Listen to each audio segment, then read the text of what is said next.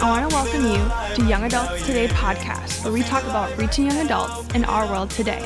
I'm going to toss it over to our hosts, Micah and Josiah Keneally. What's up, guys? Hope you're feeling alive right now. I'm Micah Keneally, and I want to welcome you to Young Adults Today podcast, where we talk about reaching young adults in our world today. And like always, I'm joined by my husband and co-host Josiah. Josiah, how you doing? I am fired up. Went for a run this morning, and I've got that runner's high going. Also, we have a great guest that we're going to dive mm-hmm. right into some new content. By the way, if you're new or newer, thanks for subscribing and sharing this content. New episodes drop every Monday morning early. So we're excited about that. But babe, how are you? I'm doing great. We're excited to be here. I'm excited to be here. We, I say me and the baby.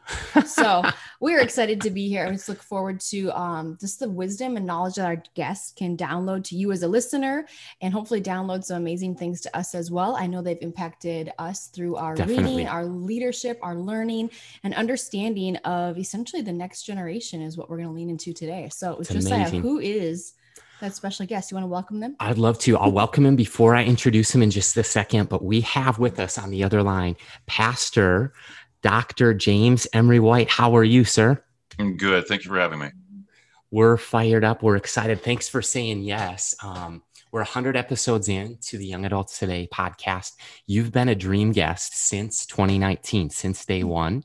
And for the listener, um, he said yes, I think last week on Twitter. So you have not because you ask not. And sometimes you just got to go for it. But just to introduce our guest this morning, this afternoon, maybe this evening, wherever you're listening, James Emery White is the founding and senior pastor of Mecklenburg Community Church in Charlotte, mm-hmm. North Carolina. He's the president of Serious Time Inc., which is a ministry that explores kind of the intersection of culture and faith.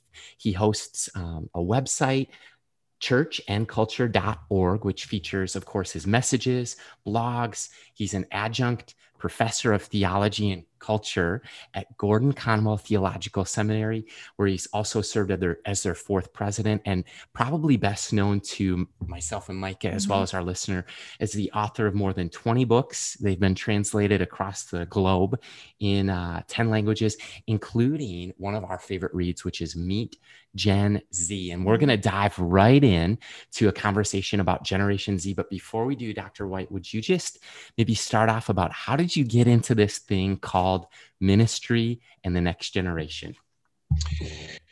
Yeah. Um, well, a lot of my research in the social sciences and in the interplay of theology and culture is I'm chasing answers for myself as a church leader and as a professor and as someone who's trying to be a student of culture and um, and so that's what led to for example my book the rise of the nones i mean that was happening there wasn't anything out there uh, and so you know I, I was fascinated by digging into that because i needed to know as a leader what was going on with this.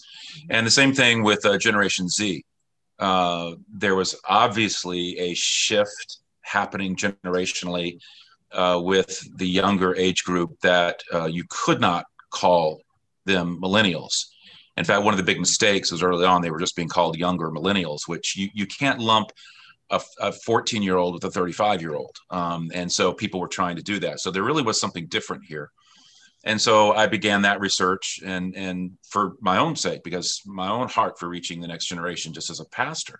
Mm-hmm. So um, so yeah, that that led to that book. So it was curiosity and it was pragmatism um, in terms of trying to understand this, because um, I hope that everyone listening to this who is a Christ follower and is in ministry is deeply concerned with mission. Mm-hmm. And if we don't learn about uh, different generations and reaching younger generations, well, then you're just going to be a one generation ministry. You're just going to get every 10 years 10 years older in terms of your norm you're not going to reach younger generations and as a result you're going to lose the day and uh, i have no interest in that wow that's such a challenging even thought to get things started is do we truly have a passion and a compassion Seriously. for the next generation and do we carry that burden if we're claiming to be christ followers do we understand that we need to pass the torch pass the mantle and just Amen. be to be willing to understand and to recognize that not every generation is the same and obviously that's evident in in how we do church these days and how we you know reach the next generation whether that be social media or conversation or just the approach of street ministry more or less. I think back when you used to hand out tracts come to jesus you know? So just how things have changed and being sensitive to that. And i'd also ask you this um, uh, just as a lead pastor of a local church, can you just share with us your heart behind the message of Meet Gen Z specifically? Well, I, I, probably just alluded to it. I, I, think that the message of it is that this is a generation, as as every generation, but I'll speak specifically. This is a generation that matters. Yeah, right. uh, they matter to God, and therefore they better matter to us. And what makes it particularly poignant and pressing is that Generation Z is the first generation, certainly in the United States, to be a post-Christian generation, mm-hmm. to have mm-hmm. been raised in a post-Christian world. Um, they're not simply divorced from the gospel the vast majority don't even have a memory of the gospel. And so they're lost. I mean, there's a lot of marks you can bring up about Gen Z that people talk about. And, you know, they're Wi-Fi enabled, they're sexually fluid, they multi, very multiracial, they're very, um, uh, there's there's there's so much you can say about them. They're marked by recession and, and all kinds of calamities. But to me, the headline is they're uh, deeply lost. Yeah. I mean, and when I say post Christian, I mean, there's only been three eras in relation to the Christian faith pre Christian, Christian, and post Christian. This is the first generation that has been decisively shaped by a, a post Christian culture. And so uh, that changes everything. It makes, uh, should make us more missionally and evangelistically aggressive, mm-hmm. uh, knowing that we, we, we have to be. This is not simply passing a torch. It's not simply enfolding young church kids into an older church demographic. This is reaching a generation for Christ, right? Uh, that has never heard the gospel before, right? And Dr. James, I think we experienced that just even teaching and preaching of how do when we come to the stage and we deliver the word, and how do we unpack the gospel when they have zero experience with the word of God? Like even somebody a year, great question. They come in or a year and a half, I mean, an hour and a half into worship and a message and response time. At the end, a kid raises his hand. He goes, What's a Moses? Like, yeah. you didn't even know that Moses is a person right. or a biblical character, let alone how do we unpack even the beginning of that? I mean, okay. as it's like, holy. This is this is this is where um, one of the most foundational missional shifts needs to take place. I'm so glad you raised it because you you hit it spot on. Um, we have we have to move from an acts 2 mindset to an acts 17 mindset. And the acts 2 mindset is a mindset that you're preaching essentially to the already convinced and the already knowledgeable. In other words peter before the god-fearing jews in jerusalem. And if you analyze how he addressed them he was able to assume a whole bunch of stuff. And in essence what he said was okay you guys already you know believe in the scriptures. You already know about Abraham, you already know about Moses, the Exodus, and the prophets, and the coming of the Messiah. Okay, we don't have to spend any time on all that. Jesus was him. You rejected him, crucified him. He rose again. Uh, you're in deep weeds. It's time to repent. And thousands did. I mean, it wasn't even the length of a good blog. So then you look at Paul on Mars Hill in Acts 17, totally different audience. And Paul took a totally different approach because he was a good missiologist. And so he realized that he needed to go way back and explain things. Mm-hmm. And so if you notice something about Paul's address, he doesn't even begin with Jesus. He begins, he goes all the way back to creation and he works his way forward step by methodical explanatory step until he gets to Jesus. Okay, that's our world. So it's an Acts 17 world and it's an Acts 17 approach. And for me, the currency that we're talking about uh, for both uh, teaching uh, and evangelism and apologetics mm-hmm. is explanation. It, it's it's not just enough to you know read from the New International Version of the Bible or Eugene Peterson's paraphrase the message. Is standing up and saying this is a Bible. Mm-hmm. let, me, let me explain what this is. Uh, and you know and uh, you know it's it's got a whole bunch of books. It's actually a library of books, but it's a story of us and God. And you start explaining things and one of the things that I do um, here at MEC is that we take absolutely nothing for granted. I assume every time I, I speak, I'm speaking to people who are biblically and spiritually illiterate. Mm-hmm. And so the kinds of spiritual buzz talk, the kinds of things we assume that people know, even people who would say, oh, like everything I just said, they'd say, oh, I get it, I get it, I get it. But if you were to listen to 10 minutes of their of them talking, they don't get it. Right. Yeah. Because of the language they use, the things that they don't explain. It's it's called Stanford did a study on this. It was called the curse of knowledge. Ooh. And the curse of knowledge is is that when you know something, it's hard to imagine someone else not knowing it. So it's kind of like the way they did the experiment was they tapped out the beats to a song. And then the person listening to the beats had to guess the song. Well, they only got it like right once out of every 80 or something. But the person who was tapping it out had the song playing in their head. So they just could not imagine that they weren't getting it. Right, um, right. That's the curse of knowledge. And so, you know, one of the things that I often will try to challenge people is um, have you forgotten what it's like to not be a Christ follower, to not be a Christian? The world needs you to remember what that feels like Mhm. and to speak and act and engage accordingly. Amen. That's spot on. And by the way, we're talking to Dr. James Emery White about Generation Z. And um, I'm just thinking about the different generations that have gone before us for a second. And how my mind works is sometimes just looking at like the NFL, for example. And go with me here. Quarterbacks currently today, 2021 at the time of recording this, we have Tom Brady, just won the Super Bowl. He's actually born in 1977. He would be Gen X um, somebody like Russell Wilson, amazing quarterback, great athlete, Seattle Seahawks. Seahawks. He's Gen Y, born in 1988. He's a millennial. And so often we think, well, there's just one age group. Even in the NFL, currently in quarterbacks, there's three. And Trey Lance, just drafted in the first round, right out of NDSU, North Dakota, baby Mhm, mhm. uh, born in the year 2000. He would be Gen Z. We just had Josiah Deguara as our last guest on this podcast, tight end for the Green Bay Packers, 24 years old, Gen Z. And so I think sometimes we look at the generation as like, oh, the next generation. They're the now generation. This is today.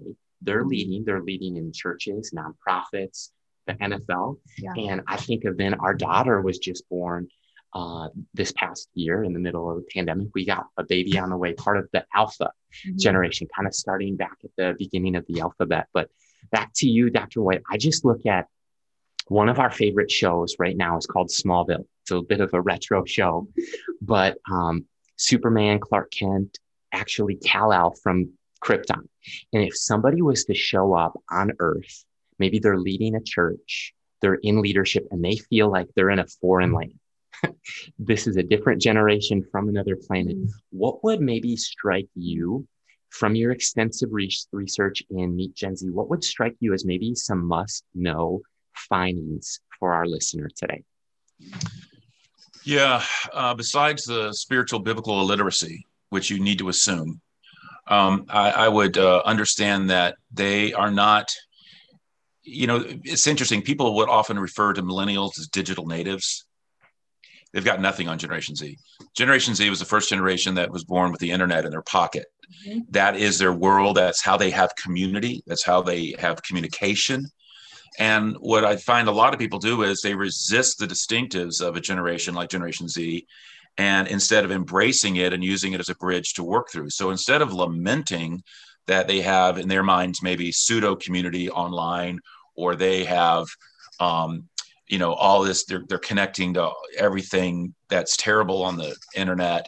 Sure. um, and what you need to or that they refuse to um, communicate with social media platforms i would just say oh my goodness uh, you've that's just selfishness. You you if that's the world that is their world so that's where they're going to be met that's where they're going to be one so get in that world um, and there's no excuse if someone says well i'm too old for that i'd, I'd say well friend i i mean i'm 59 and I lead a church of almost entirely 20 somethings and early 30 somethings. Three fourths of my staff are in their 20s. And, uh, you know, I, I wrote a book on Generation Z learn it. So it's not an age thing, it's, an, it's a passion, desire, and intentionality. So I Hmm. would say embrace social media and please don't let that mean in your mind Facebook because Generation Z is not on Facebook.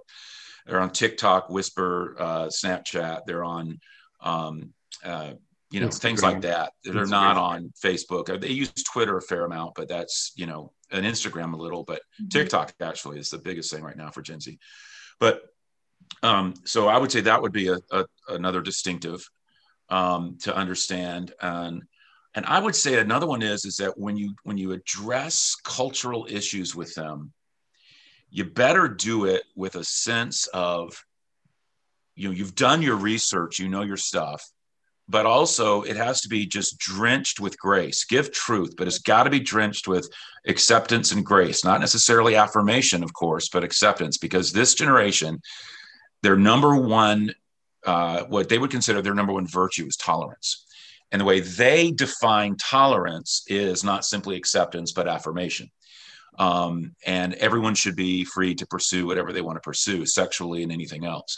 So when you wade into those waters, uh, do it knowing that that's their stance. And by all means, don't water anything down when you address the issues. I, I don't. But you you better navigate with care to where because they're going to care as much, if not more, with how you say what you say. And so um, uh, I can't begin to tell you how many times I've had someone from, for example, like the LGBTQ community come up and maybe I did a talk on gay marriage or something with, you know, that mentioned homoerotic behavior or whatever. And uh, we just did a three week series on all things transgender.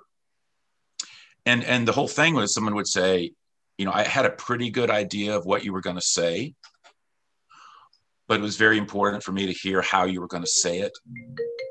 Then they just say, thank you you know, thank you, because they felt uh, compassion, they felt understanding, uh, and they felt um, that there was grace with the truth. So I would say those are some of the things that I would certainly throw out to anyone uh, that are absolutely critical to understand. There's a lot more, obviously, in the book, but those are things that come to mind. Right. Those are great starting points for anybody. Highly recommend the book, by the yes, way, too. 100%. Um, what about the people who don't want to resist anymore, but they really want to embrace? You had started with that one. And um, for the pastors, the leaders, the board members, or passionate Christ follower who is struggling to minister effectively to this demographic, how can they take the next right step in their direction? Meaning towards the young adults, towards Gen Z, towards them, versus leaning out and back and completely disregarding. Uh, well, I, I, kind of mentioned this. What what I've done is to, for a church to intentionally skew younger, and the way you intentionally skew younger, it's several. It's it's who you hire, and I mentioned that three fourths of our staff are in their twenties. Now, that's not just doesn't give you just a young staff. That affords reverse mentoring. Good. So I am hearing from my staff who are Gen Z. Um, I'm hearing like you know their input their their their leadership their insights their sensibilities shape and form this place in a very powerful way second thing if you're interested in this is not just who you hire and who you surround yourself with but um, you know there's an old adage that i've long said that i hold to who you platform is who you attract for sure mm-hmm. so if you want more racial diversity well as your stage and lily white um, if you want young folk, um, is you know you got a bunch of 40 somethings and 50 somethings on stage and and octogenarians working all the doors. I mean, God bless all age groups, but people tend to look around and say, "Is there anybody like me here?" Is there, you know, and and that's sense of uh, part of the welcome. So I would hire folks if you're interested in reaching a younger generation. Hire some of them uh, be open to the reverse mentoring. Don't be threatened by it. And then also be very strategic about who you platform. Uh, you want to attract 20 somethings that platform 20 somethings. That's so good. We talk to many pastors, lead pastors, young adult pastors who have this, it seems to be like this underlying fear or apprehension, maybe. Yeah, of handing over leadership, handing over the. the well, they're threatened. Yeah, or are definitely threatened. But how do we as leaders empower the next generation to lead and to lead with conviction in addition to submitting to maybe the vision or authorities above us or above the listener who maybe are maybe trying to lead or maybe trying to be led. How would you speak into that? How do we empower that process? I don't understand uh, older leaders, senior leaders being threatened by younger staff or younger leaders. Um, uh, I mean, yeah, you've got some that are cocky and egotistical and think they know everything at the age of 19 and they want to come into an organization that's been well led and built and tell everybody how to do it and everything is wrong. I mean, but that's actually the exception. Uh, the average person I know, they're just visionary, hardworking. They've got a big dream. They want to make a difference in this world for the kingdom. Yeah. And and what they feel is they go to a church and just shut out. And that's that's a tragedy for me because what happens is they're they're going to find an outlet somewhere else, a parachurch ministry, or maybe they go out and start a church. But what has happened is is that they have cut themselves off, um, and not necessarily all their fault from the kind of mentoring that they need, the kind of fathering and mothering that they need in ministry and in life and in character. And the church is suffered because they have a, a, a vacuum when it comes to young people. So I, I just, I would just say embrace young people, give them significant responsibility and leadership, pour into them as a mentor and as a, uh, you know, I see my role largely as a, as a father mm-hmm. and just pouring into them. And um, and love giving away significant leadership um, across the board preaching teaching leading whatever it is. It doesn't you know vast huge initiatives and endeavors and um, and just i just love seeing them uh, run with that. And um, and and they're having a blast and i'm having a blast and the church is growing. And i mean it's like nobody loses in this. Yeah. wow this is off script, but we just became parents this past year, and uh, you know we're young in the same stroke, but I think we've been a form of spiritual mentorship or spiritual parenting to this next generation for a while mm-hmm. now, and one of the things that we're noticing is many of these individuals grow up in broken homes. They oh, maybe yeah. have never been prayed for. And what would you say um, to just what you can you follow that up or just go a little bit deeper into yeah i think that the nature of the church leadership as i understand it uh, the way we're supposed to be functioning as a christian community is as a family. Mm-hmm. and uh, you know there's there's titus women older women serving younger women. Uh, you have paul writing to timothy to treat older women as mothers and younger women as sisters. You have um, in uh, the qualifications of a pastor uh, is does he lead his own family well? Right. what is it why why is that a qualification? Well because the church is a family. Mm-hmm. and if you can't lead your family well how can you lead the church as a family? Because it's a family too. So it's a father role. It's a father set of skills. And i think that the more you approach it that way it also cleans up other stuff. I mean, obviously, it cleans up how you interact with people of the opposite sex. It cleans up, it cleans up the nature of um, bringing grace and truth uh, mm-hmm. to bear, just like you would on a child.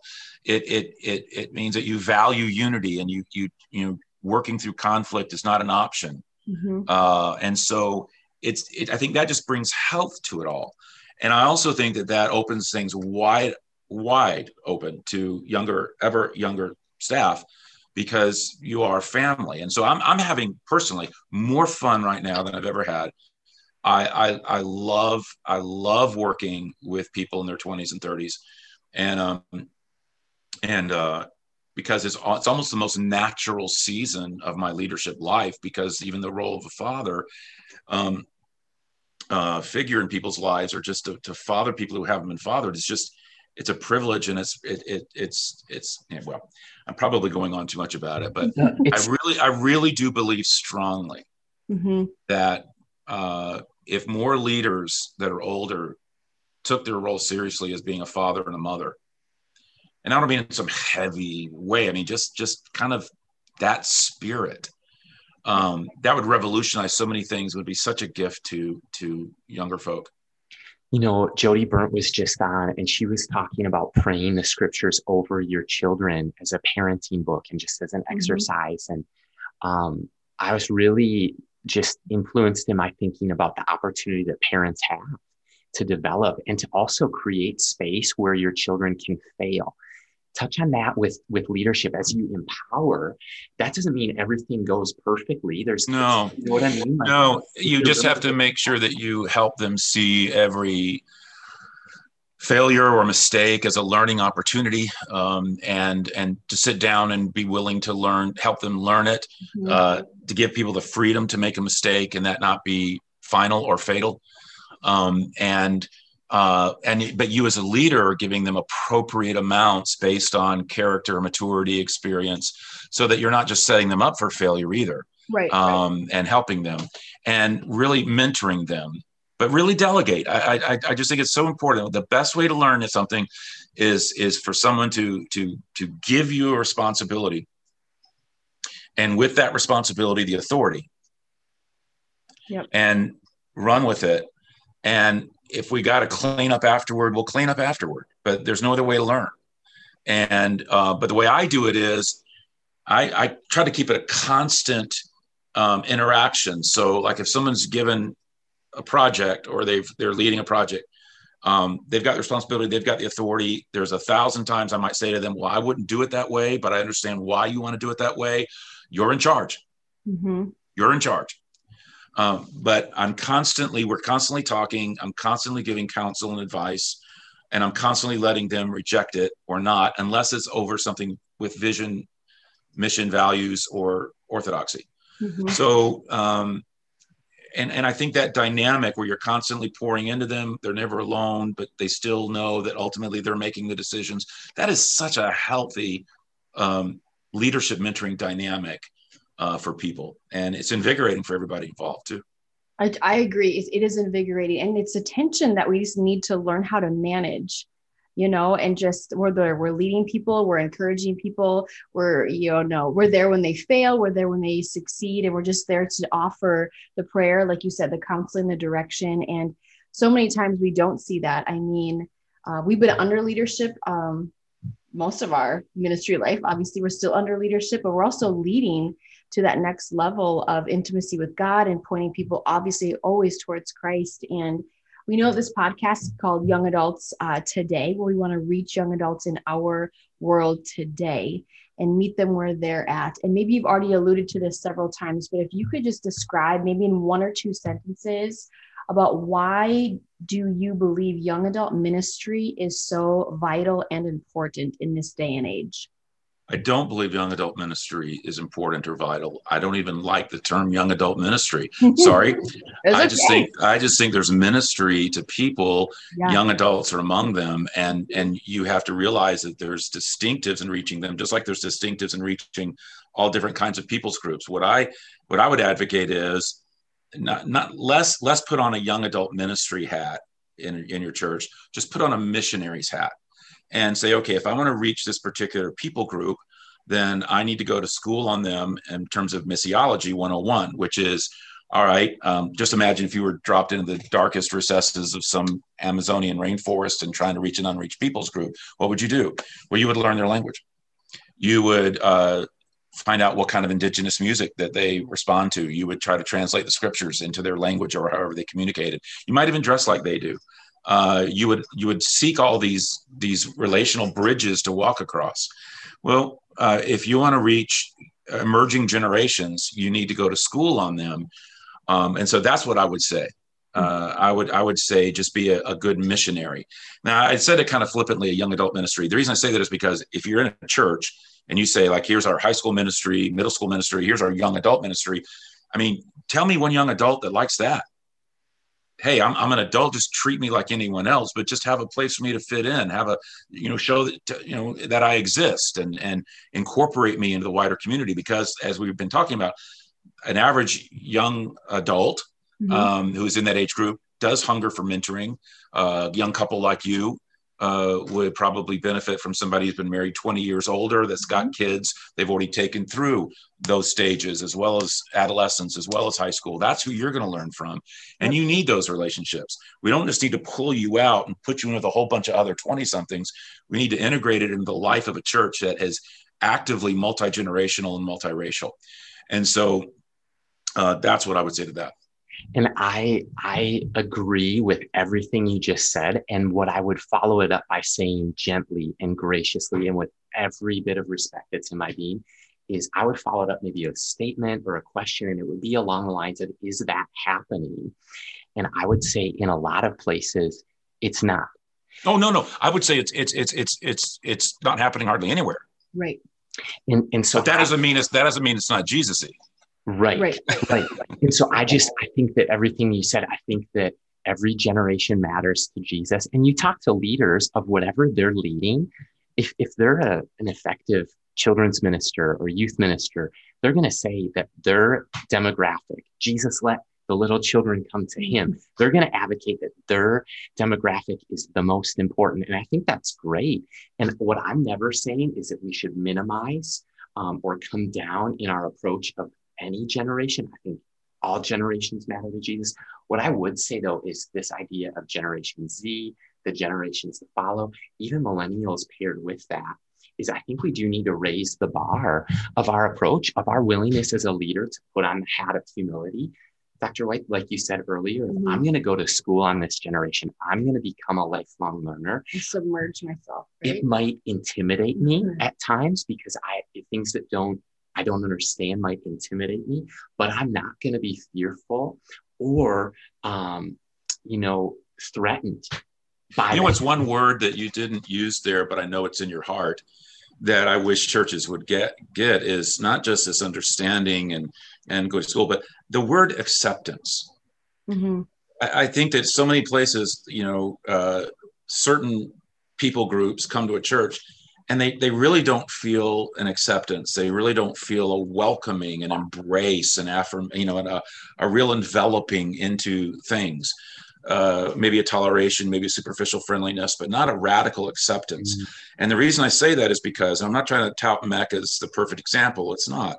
But it's like, okay, if we're going to talk about this, and if you're going to talk about, say, you want to be multiracial or you want to be racially diverse or you want to be age diverse, then, you know, here, here, are the- here are the questions. Do you have any blacks on staff? Do you have any 20 somethings on staff? Do, do you have any of any people, uh, any uh, uh, Asian Americans in critical leadership? Uh, or is it about, is it just an old white guys club?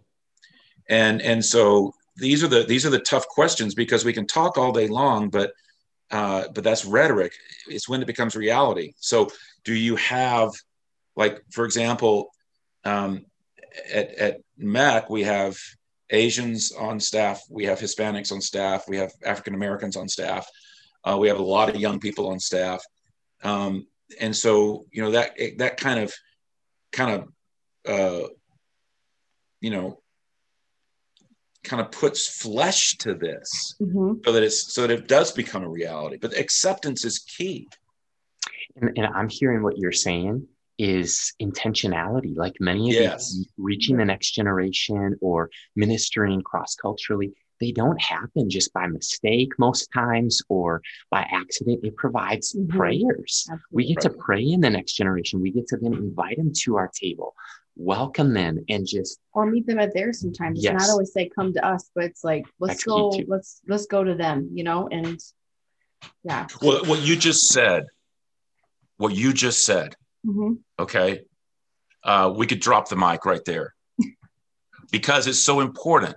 Because what you know, um, uh, Simon Sinek just did a, a podcast with a buddy of mine named Carey Nieuwhof, and he said something on there that was brilliant. He said, he said, um, we we need to quit worrying about whether you know the unchurched come to our churches because they're they're not. We need to go where they are Mhm. beautiful. and and and again that takes us back full circle. Where are they? Where is generation z? Well they're online with the rest of the world. That's how you're going to reach them.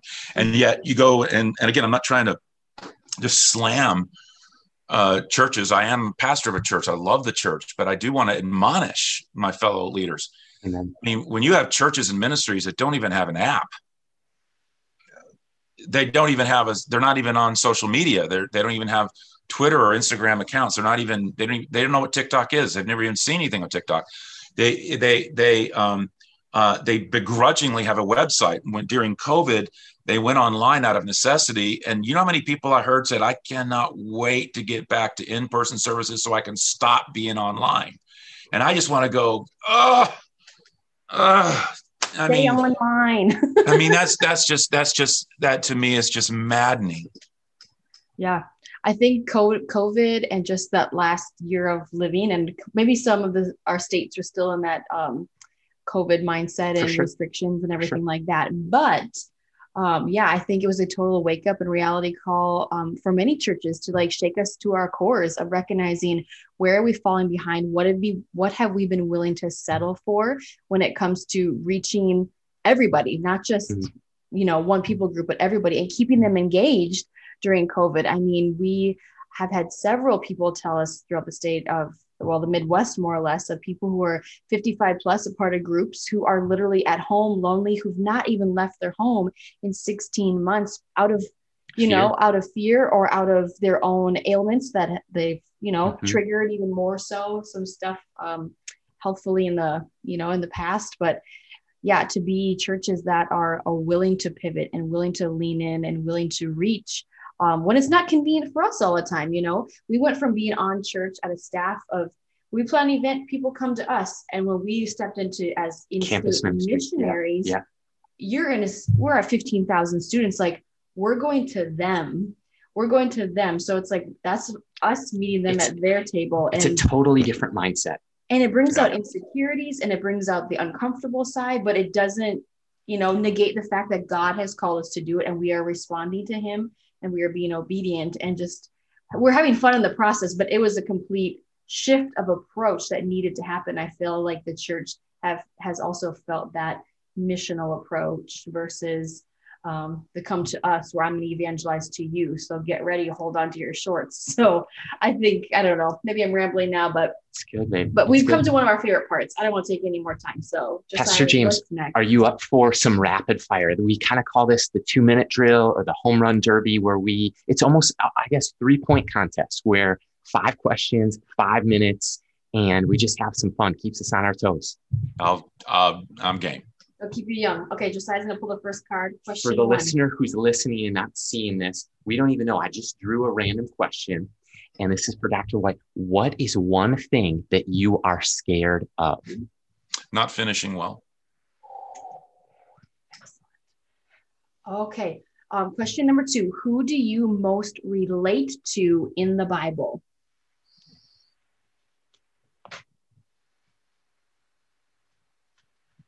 I want to say uh, that it's Joseph, but I couldn't tie his shoes. That's good. Humble heart, Definitely. definitely. Definitely. This is the last one that's random, but if uh, this would be what's something, it could be anything that you want to do that you've never done before yet. Own a boat. Ooh, on a boat. We got 10,000 lakes in our state, so you're welcome anytime. And um, Here's the curveball. yes, So if we're doing the home run derby, here's the curveball. Um, question number four: If you could ask Josiah and myself one question, what would you ask us today? Uh, do you have a long term vision for parenting in terms of a vision for what you want your child to turn out to be? Want to go? I would say we do, and, and we're learning it as we go. But I look at man, the book Grit uh, by Angela Duckworth. Man, that it applies to ministry, it applies to parenting. Is passion multiplied by perseverance, and we want Will our daughter. include, include passion. I mean, include. I should have said vision for your family. Like, Yeah. like what it would like a picture on the wall of what you want your family to be like, look like, function, relate to each other. Yes, I would say um, built on Jesus Christ and Him being the firm foundation, actively living and pursuing Him each and every single day, even when it's hard. I think that is what we've been praying for that we would just submit to everything He has. And in order to do that, we've had we have mentors in our life Mhm. that are older, like you said earlier, 20, 30 years older, who are raising children who are truly following Christ. We have been praying before we even got married for our children and granted we can't make the mis- we can't make mistakes for them. We can't have them we can't force them to succeed. But things that we want to instill in them is obviously love and with jesus christ. My prayer has always been because i've just seen this generation the generations that come the ability to critical think the ability to problem solve and the ability to form an opinion i think are some practical things that i've prayed. So i don't know if that's too much. No, I think where I was going to just a second ago, in line with this, is our picture is that our daughter Aurora and this baby Kay on the way, that they would be raised in an environment that is a nexus pad for them, that our home is a place that they want to come back to when they don't need to, when they've moved out and moved on, but we've prepared them for the real world and the, the ability to, yeah, the ability to make decisions and to, like Micah said, critical think for themselves, but um, to thrive as an adult. And that applies to faith and future and friends and family and finances. And um, yeah, I, I realized how hard parenting was when we became parents. oh, oh, friend, you're in the easiest stage there is. And that's from a yeah. father of four and 12 grandkids. Amazing. Oh, that's awesome. Well, congrats on those grandkids for sure. They're probably they're probably a riot. well, and they are. Back to you. This is question five of five, kind of like the word of wisdom. This is the opportunity to hand you the mic and let you mentor us uh, for a second and the listener as well. If you could tell a group of young leaders one thing, maybe one piece of advice or word of wisdom, what would you leave them with today? No one will own your spirituality, can own your spiritual life, but you.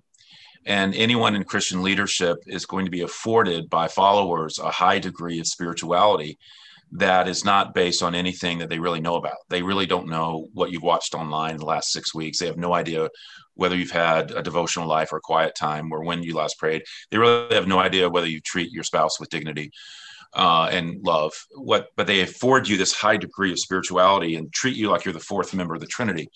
And the danger is that you can begin to believe your own press reports and begin to feed off of other people's estimation of your spiritual life as if that really is where you're at spiritually and how you almost view yourself. It's very toxic, it's very deadly. And it's why a lot of people in leadership end up in moral and other ditches. So I would say that, um, you know, if you are only spending time in the word, to preach, if you're only spending time in prayer that's public, if your worship is entirely public and not private, if you're not cultivating your inner world yourself and your relationship with Christ yourself, you you will end up in a ditch. You'll be like a cut flower. You can look good for a little while, but it won't last. Mm. And so there has to come a time, uh, and it's good best if it comes early in in your life, where you make a personal vow that you're going to uh, stay connected to Christ personally and be a private worshiper and that it's, it's real for you. Mm-hmm. You'll always be sin stained and sin soaked and needing to drink deeply from the well of grace. This isn't about, you know, reaching some super spiritual status. It's just that you remain authentic and you remain plugged in and, uh, and you avoid the toxicity of mm-hmm. wow. public ministry. Wow. That is a phenomenal word of advice, wisdom to, to lean into, to reflect on, to go back and listen to take a personal inventory for sure as a listener and for us our, uh, ourselves. And oh, yeah, that is beautifully said. And Dr. James, thank you so much for spending some time with us. We greatly appreciate it. And um, if you want to find out more about Dr. James Emery White and Meet Gen Z, you can connect with us on our website at youngadults.today, as well as any other social media across all platforms at youngadults.today. Until next time, this is Josiah and Micah Canely signing off with Dr. White. Thanks so much. Thank you.